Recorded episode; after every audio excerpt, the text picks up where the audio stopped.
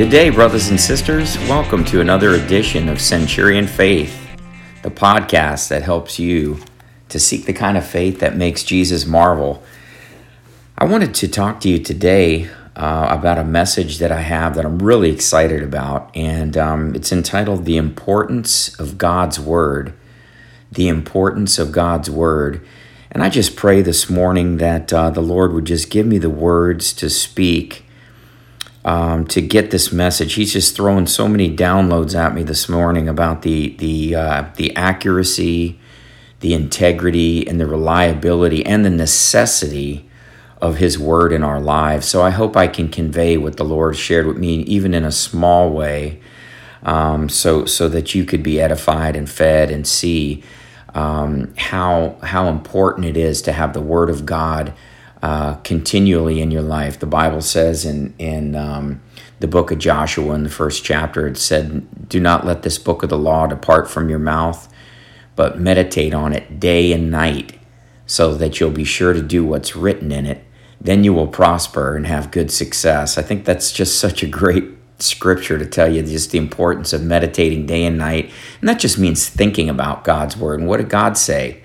Um, it's not necessarily having your nose in the book, although that's a good thing. And I spent this morning so far um, with my nose in the book and just getting fed the Word of God has just been so powerful and so helpful for me that I really do, like Job said, I esteem his his word more than my my daily bread. I, I, I esteem that word more necessary than my daily food. And I think that's in Job like 23 12. But um, anyway, the importance of God's word. I'm going to just start out from the beginning. Look at John just to just to impress on you the importance of God's word. Even Jesus himself in the book of John, he's called the word of God right at the beginning, the first words in the first chapter of the book of John. Um, it says, "In the beginning was the word, and the word was with God, and the word was God." Right? So it's amazing that Jesus himself is called the Word of God. And he, throughout the um, Bible, both through his life, through his words, he, he wants us to know that his, his, his very essence, his very person, cannot be separated from his word. He says in John 14 10, he says, If you don't believe my works, at least believe the words. And then he, he interchanges those two all the time in the scriptures. So that just tells you the importance um, of his word and his works, which go hand in hand. So if you know God's word, you can do God's works yourself. That's why he's given us the word as a sword to cut through all the BS of this life. And it is paramount as a believer that you know the word of God, you study the word of God. And as it says in uh, 1 Timothy 2, it says to study to show yourself approved a workman of God who knows how to rightly divide the word of truth. It's just, it's so important to be a student of God's word, a learner. That's what a disciple means. And I would say today, the people that I know that are real disciples of the Lord are learners. They love to learn the word of God, they love to uh, get together and study the word together. They like to do Zoom calls together. Uh, we, we like to get on the phone with each other. I have so many friends and even people that I work with in my industry that I love to talk to because we'll always get to talk talk about the word a little bit and and throughout the day it really refreshes us. So i want to encourage you in the beginning was the word and the word was with god and the word was god. This is the word with the capital w. The same was in the beginning with god. All things were made by him and without him not one thing was made. In him was life and that life was the light of men. Um it's amazing that in the beginning, God spoke the world into existence. So John um, takes us all the way back to Genesis 1, where God is, the first chapter, where God is just speaking the, the words, um, the world into existence through his words. And it talks about that in the book of Hebrews as well, how he framed the world by the word of God. So just trying to impress on you the importance of God's word even Jesus, when he was a child, we don't see any a whole lot in the Gospels about him when he was a kid, but there is a story right at the beginning of of Luke. Um, I'm going to read this to you, um, and it's and it's Jesus um, going with his parents and it's right after you know that talks about him being born and the angels you know telling the shepherds that a child unto you a child is born all that right at the beginning of luke and then in the second chapter it goes right into i'm going to read luke 240 through uh, 52 don't roll your eyes this will be exciting and uh, and it talks about jesus growing up and and it takes us from really from the time he was a child and and appeared um, was was born in Bethlehem, and then fast forwards us really quickly. In Luke 2:40 it says the child grew talking about Jesus and he waxed strong in spirit filled with wisdom and the grace of God was upon him. Now his parents went to Jerusalem every year at the feast of Passover and when he was 12 years old he went up with them after the custom of the feast. And when they had fulfilled the days they returned and the t- child Jesus tarried behind them in Jerusalem. He stayed behind in Jerusalem, is what it means. And his mom and dad didn't even know this.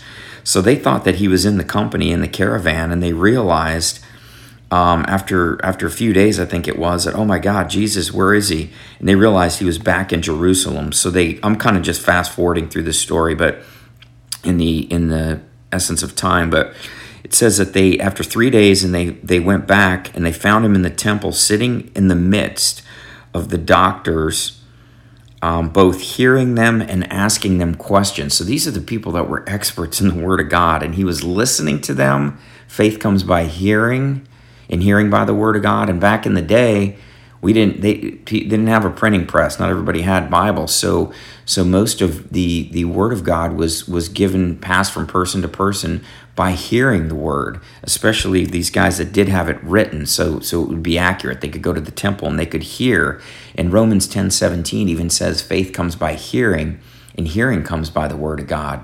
I know a lot of inmates who don't know how to read. They're illiterate, but they know the Word of God backwards and forwards because they always come into the chapel and they hear the Word, and then they hear others reading the Word in the in the um, in the dormitory or in the cells, and they'll read each other cell to cell. Some of these guys that don't even know how to read know the Word of God backwards and forwards because faith comes by hearing. Just like you listen to podcasts like this one or um, there's so many out there that just preach and share the word of God. You can learn that way. It's amazing. You don't. There's um, anyway. I want to share that though. But anyway, his parents said to him, they saw him. They were amazed at what he was doing, and then they said, "Why did you you, you, you know, did you hang out here behind? You were we were worried about you. We were sorrowing." It says in the Bible. And then Jesus said to his mom and dad, he, he said to Mary and Joseph how is it that you sought me? Like, what are you talking about? And he said, Didn't you know that I'd be about my Father's business? Jesus, he called learning the Word of God his Father's business. This is amazing. So it goes on to say that Jesus, he grew in wisdom and in stature and in favor with God and with man by, by knowing and growing in the Word of God. It was so important to Jesus. The first thing that happens to Jesus when we see in. Um, in both Matthew 4 and Luke 4 when Jesus comes onto the scene when he's 30 years old and starts his ministry. He's baptized by the uh, by John and he comes out of the water and the Holy Spirit comes upon him. And the first thing that the Holy Spirit does it, it, there's a voice that comes from heaven and, and the father says this is my son my beloved son in him i'm well pleased and the first thing the holy spirit does is takes jesus into the wilderness to get tempted by the devil for 40 days and 40 nights. And through this temptation, you think about this, and in both Matthew 4 and Luke 4, you can find this. The three temptations that the devil tries to hit Jesus with are starving him. You know, he's hungry, he hasn't eaten. He says, Turn these stones into bread. Then he also says, you know, he takes him up to the to the pinnacle and he says, "I'll give you this whole world and all the riches and all the glory thereof." Right? Fame and fortune he offers him. And think of these temptations in today's society. Then the third temptation he says is, "Why don't you just cast yourself down from this mountain?" and stop, you know, end your suffering. And the angels, you know, they'll come and catch you. So he twists the word of God. And what is Jesus' response in both Luke 4 4 and Matthew 4 4? Remember those numbers because these scriptures both say the exact same thing. Jesus says these words. He says, He says, He says, um, Get behind me, Satan. He says, For it is written, for it is written. He goes right to the word of God. This is at the beginning of his ministry when he's being tempted.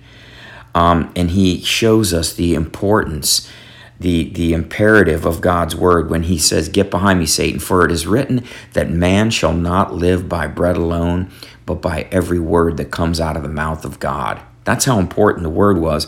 And he whooped the devil's hiney in the wilderness with the sword of the Spirit, the word of God.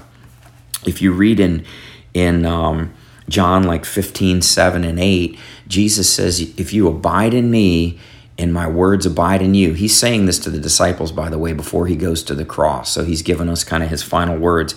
And he says, If you abide in me and my words abide in you, you can ask what you will and it'll be given to you. And he said, And this is how my Father, this will bring my Father glory because you'll be glor- Jesus will be glorified in you when you do this. So again, you can't separate Jesus from his word and his spirit. It's, it's just absolutely amazing. And if you read in like John 14, 26, I'm going to read this really quick, but but one of the one of the things the Holy Spirit Jesus says will be doing for us, he says, I'm going to send you the I'm just going to read this to you in John 14, 26. He says, But the Comforter, which is the Holy Ghost, who the Father will send to you in my name, he will teach you all things and bring all things to your remembrance, whatever I have said to you. So for today, uh, the Holy Spirit is sent to us believers to remind us of the words of Jesus, to remind us of those red letter words. What did Jesus say about this situation? Oh, I'm in fear. He said, Fear not, for I am with you. So there's always a word, the Bible says there's a word in due season to him that is weary. There's always a verse for every adversity that the devil tries to throw at us or this world tries to throw at us or even when we get ourselves in a bind through our own stupidity. Uh, don't raise your hand. Um, anyway, there's always a word to combat whatever our worry is. So there's a word over the world, and there's a word over our worries. There is a verse for every adversity. So remember that. Look at it this way too.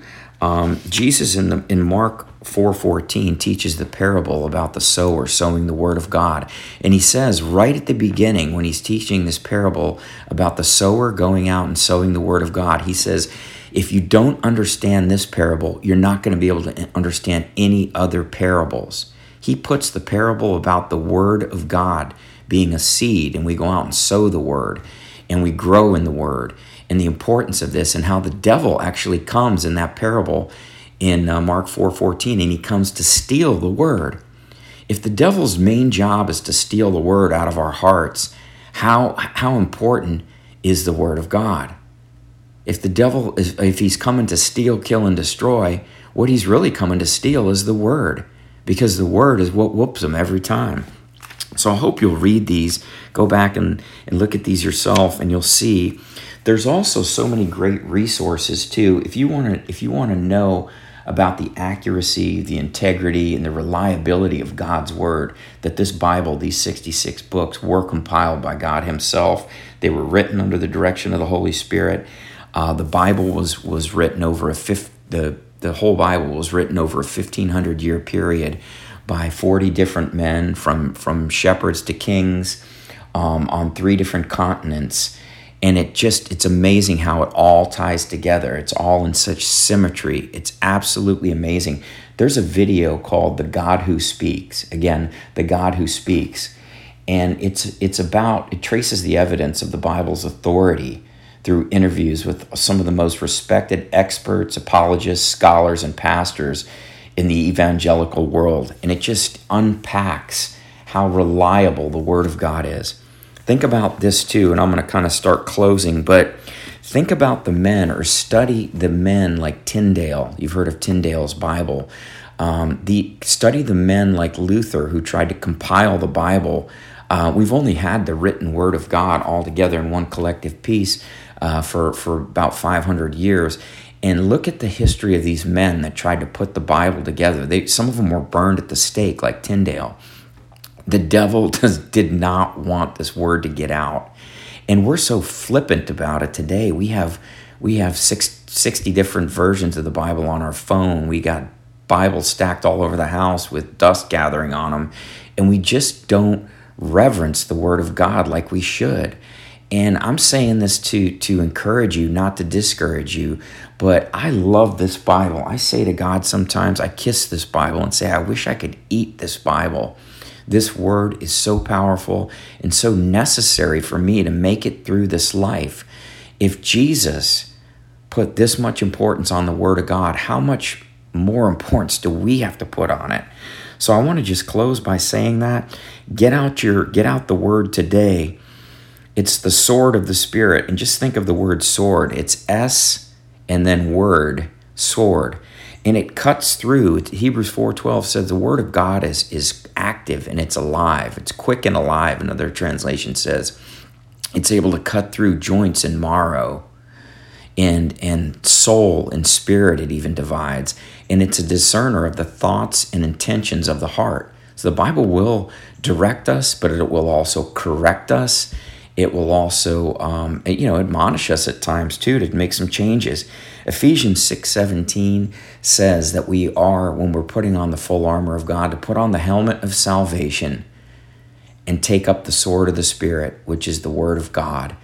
Today, I want you to, to by picking up your Bible, put on the helmet of salvation. Know that your salvation is secure because of the shed blood of Jesus Christ and that alone, his finished work on our behalf, makes you saved, brother or sister. There's nothing you can do to earn it, there's nothing you can do to lose it. It's a gift. So I want you to put on that helmet, knowing that you're secure in your salvation, and take up the sword, the sword of the Word of God today, and just whoop the devil's butt when he comes at you. I thank you for listening to this podcast.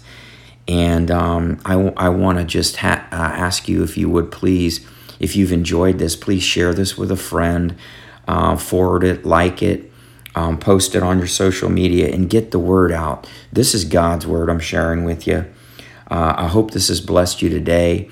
And I hope that you go out into your day today with the word of God on your heart and on your mouth so that you'll be a blessing to whoever you run into in Jesus' name.